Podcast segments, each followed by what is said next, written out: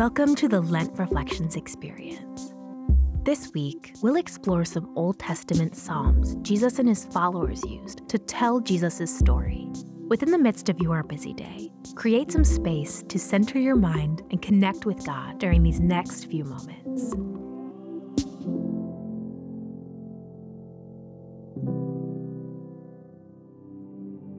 Today, we prepare our hearts for Easter through the reading of portions of Psalm 22. My God, my God, why have you forsaken me?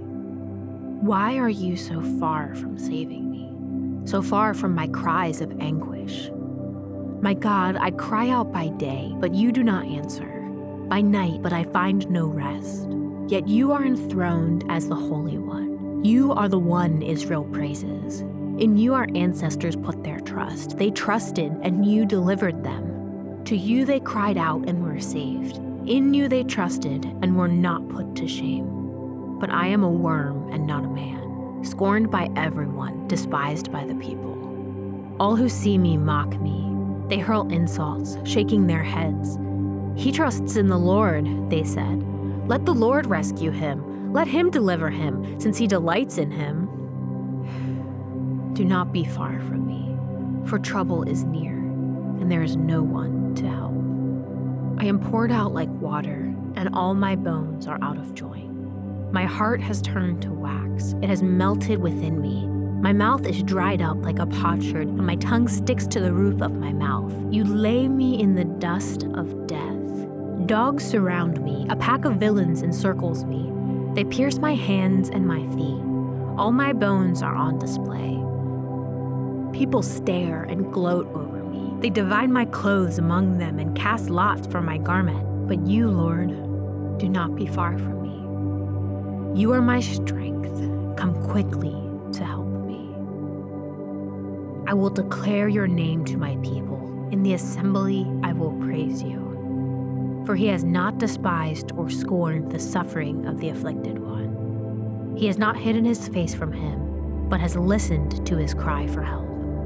All the ends of the earth will remember and turn to the Lord, and all the families of the nations will bow down before him. For dominion belongs to the Lord, and he rules over the nations.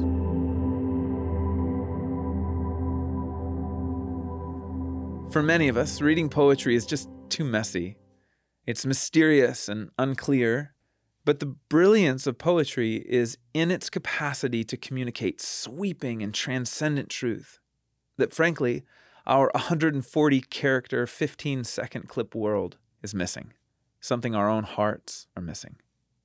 As we continue to look at Jesus in the Psalms, let's remember that we are reading ancient poetry and not let ourselves get held captive by this this or that thinking.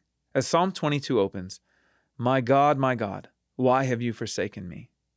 We might remember and think that's what Jesus said on the cross, right? And we might also think, you know, I've prayed that prayer before too, or at least I wanted to. But then at the very same time, we know that there was an original author who wrote this psalm down as an expression of his own personal anguish before God, King David. So, who and what is it about?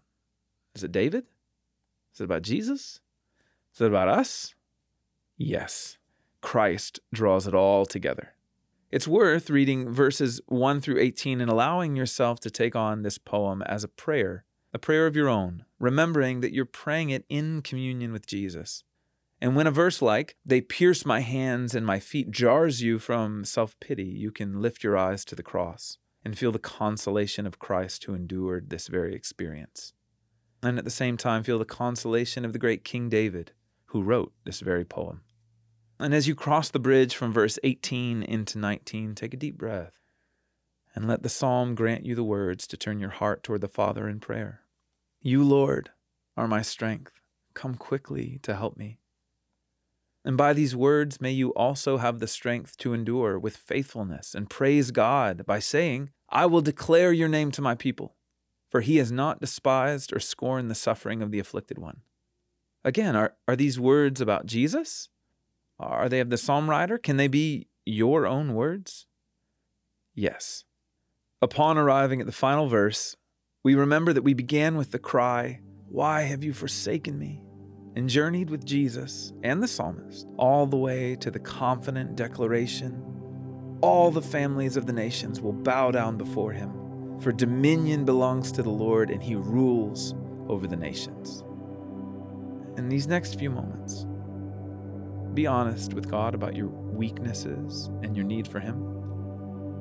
And with hope and in faith, declare, God, you are my strength.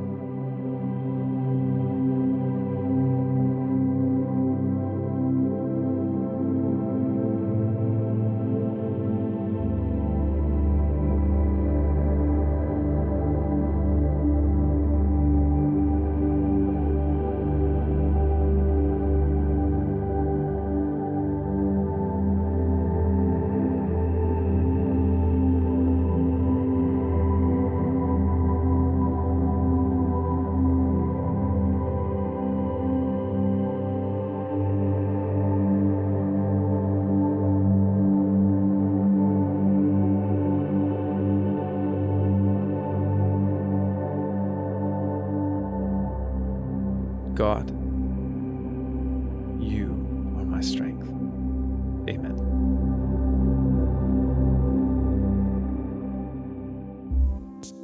Thank you for joining today's Lent reflection. You're welcome to linger in this moment for as long as you'd like. Until next time, may you walk confidently and closely with the living God.